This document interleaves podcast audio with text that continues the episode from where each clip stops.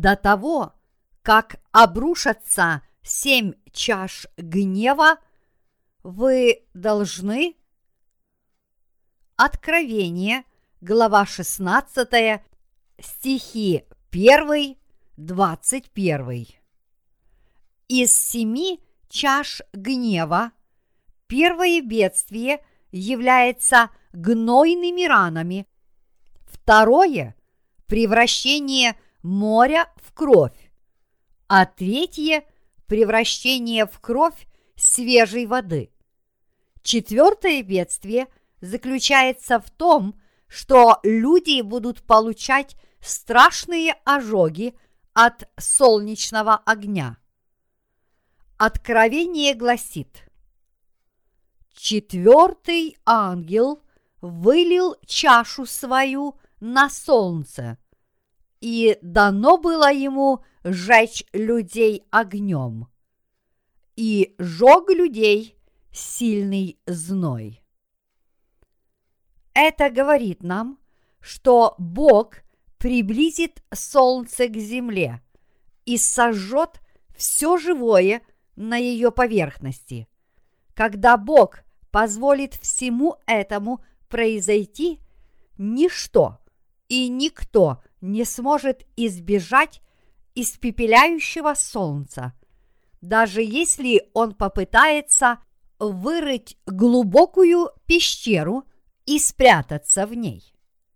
Не спасут от Божьего гнева и высокоэффективные кондиционеры, разработанные специально, чтобы при их помощи укрыться от этого бедствия. Ни у кого не будет иного выбора, кроме как умереть. Мы можем только представить себе, что произойдет с людьми, когда настанет время этого бедствия. Кожа их будет лопаться и облизать, обнажая плоть, которая просто поджарится, как на огне, разрушаясь и разлагаясь. Всякий пораженный этим бедствием умрет от рака кожи.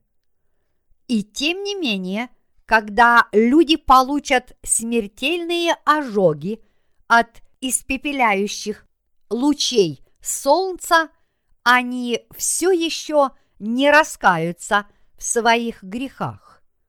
Гнев Господень удивителен, но также странны и те, кто отказываются покаяться, даже если им суждено подвергнуться этому гневу.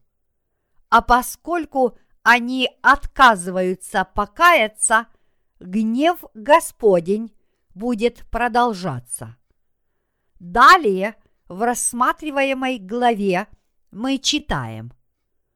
Пятый ангел вылил чашу свою на престол зверя, и сделалось царство его мрачно, и они кусали языки свои от страдания и хулили Бога Небесного – от страданий своих и язв своих, и не раскаялись в делах своих. Когда мы смотрим на сегодняшний мир, разве мы не видим бесчисленное множество людей, которые должны быть судимы Богом уже сейчас? Но поскольку Бог терпеливо сдерживает свой гнев они все еще не осуждены. Однако, поскольку этим людям суждено умереть без веры в Евангелие воды и духа, данное Иисусом Христом, они будут возвращены Богом к жизни в бессмертных телах и подвергнутся вечным страданиям в вечно пылающем пламени ада. Когда это произойдет, люди захотят умереть, потому что их страдания будут невыносимы. Однако теперь эти страдания будут длиться вечно. Настанет время, когда те, кто должны быть наказаны Богом, будут стремиться умереть. Но смерть будет бежать от них, потому что Бог, дабы они терпели вечное наказание, не позволит им умереть. Шестое бедствие – это война при Армагеддоне.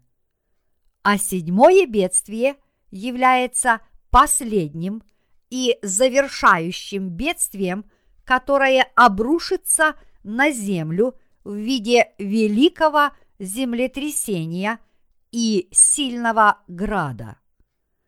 Стихи 17-21 гласят. Седьмой ангел вылил чашу свою на воздух, и из храма небесного от престола раздался громкий голос, говорящий. «Свершилось!» И произошли молнии, громы и голоса, и сделалось великое землетрясение, какого не бывало с тех пор, как люди на земле. Такое землетрясение, так великое. И город великий распался на три части, и города языческие пали, и Вавилон великий воспомянут пред Богом, чтобы дать ему чашу вина ярости гнева его. И всякий остров убежал, и гор не стало, и град величиною в талант пал с неба на людей. И хулили люди Бога за язвы от града, потому что язва от него была весьма тяжкая.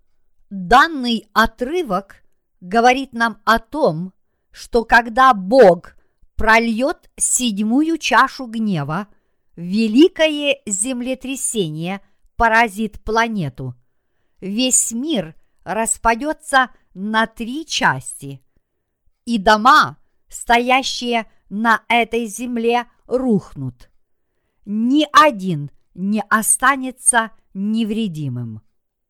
Когда этот мир падет под страшным гневом Господним, все острова и горы исчезнут. Останутся ли Гималайские горы, когда это случится? Конечно же нет. Все высокие горы исчезнут одним махом прямо на глазах всех живущих. Каждая гора в этом мире просто испарится, не оставив и следа. Этот отрывок также говорит нам, что огромные градины, каждая весом более 100 фунтов, 45 килограммов, упадут на эту землю. Останется ли кто-либо, кто сможет выжить при таких землетрясении и граде? Глава 18 Откровения говорит нам, что гнев Божий обрушивается на тех, кто не поверил в Него и кто игнорировал Его Слово. Некоторые люди в этом мире говорят так, будто они святы. Я никогда не подвергнусь гневу Божьему, и Бог никогда не будет судить меня. Тем не менее, суд Божий обрушивается именно на этих людей, исполненных гордыни и тщеславия мы должны верить, что этот мир исчезнет, когда он будет поражен бедствиями семи чаш гнева, пролитых Богом. Мы должны верить в Слово Божье. Бог говорит нам, что Он заставит этот мир исчезнуть. Поэтому все те, кто живут в конце времен, должны верить в эту истину еще тверже и возрастать в духовной вере. Все люди этого мира должны очнуться от их духовного сна. Я не знаю, какой верою вы жили всю свою жизнь, но сейчас пришло время сконцентрировать ваше внимание на том, что произойдет в конце времен, проснуться и уверовать. Вы должны иметь точное знание о бедствиях, о которых имеются пророчества в Откровении, и вы должны пребывать в постоянной готовности. Наш Господь сказал нам, что эта земля скоро попадет под семь чаш гнева Господнего. Посему мы должны ожидать нашего Господа, продолжая проповедовать Евангелие, даже если люди неохотно принимают его. Судьба этого мира находится в опасности. Сегодняшний мир подвержен всем видам опасности, начиная с угрозы войны, опасности непредвиденных погодных условий, загрязнения окружающей среды, растущих социальных конфликтов и заканчивая различными заболеваниями. Поэтому Бог сказал нам, что настоящее время сродни временам Ноя. Если настоящее время похоже на времена Ноя, то это означает, что скоро этому миру придет конец. Показателем скорого конца времен является то, что люди заинтересованы только в делах плоти, а именно поесть, выпить, повеселиться и других таких мелких и суетных делах. Поэтому они заслуживают быть судимыми Богом. Во времена Ноя люди также не слушали того, что говорил им этот человек, и они все погибли, за исключением Ноя и восьми членов его семьи. Грядущий мир ожидает та же участь. Почти все, что обещал Бог, было исполнено так, как записано в Библии. Из всего этого остается еще около 5%, что должно еще исполниться, а все остальное уже исполнилось. Слово спасения и искупления, обещанное Господом, также было все исполнено. В Слове Божьем остался лишь суд, предначертанный для тех, кто не верит в Евангелие воды и духа. Что же касается рожденных свыше святых, их ждет тысячелетнее царство, а также новое небо и новая земля, куда должны войти и где должны жить праведники. Бог милостив, и Он стоит на стороне праведников. Тем не менее, на тех, кто заслуживает этого, Бог обрушит свой гнев, в то время как заслуживающих его милосердия Он обязательно наградит своей милостью. Когда произойдут эти бедствия? Бедствия семи чаш гнева произойдут сразу после мученической смерти святых, которые отвергнут начертание зверя число 666, которым Антихрист будет клеймить живущих на этой земле. После мученической смерти произойдет первое воскресение, тысячелетнее царство и окончательный суд Иисуса, сидящего на огромном белом престоле. За этим последует открытие вечного Царства Небесного. Благодаря Библии мы должны обрести знание о Божьем замысле. Вы верите в тот факт, что Иисус восстал из мертвых? Вы верите, что Господь заставил исчезнуть все грехи человечества своей водой и кровью, восстал из мертвых на третий день и теперь восседает по правую руку от престола Отца своего. А если так, то грехи тех, кто верит в Иисуса Христа, исчезли, и подобно воскресению Иисуса воскреснут и они.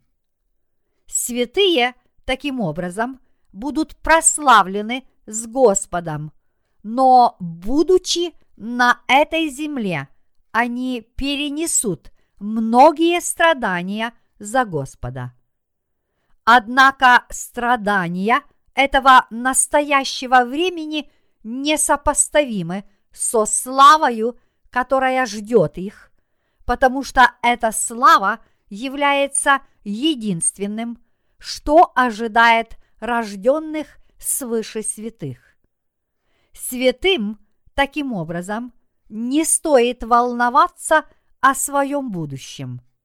Все, что должны делать праведники, это жить остаток жизни по вере и во имя Евангелия. Мы должны посвятить себя спасению душ и не следовать этому миру. Давайте посвятим остаток жизни Богу. Меня беспокоит то, что среди нас может быть кто-либо, кто предаст Евангелие. Тот, кто предаст Евангелие воды и духа, тот в итоге отринет от самого Господа. Несмотря на то, что мы слабы, если мы верим и следуем Евангелию воды и духа, исполненному Господом, мы все сможем жить по вере. Святые не могут жить, полагаясь только на свою собственную мудрость и силу. Если бы это было так, они бы закончили тем, что предали бы свою веру и столкнулись бы со своей собственной погибелью.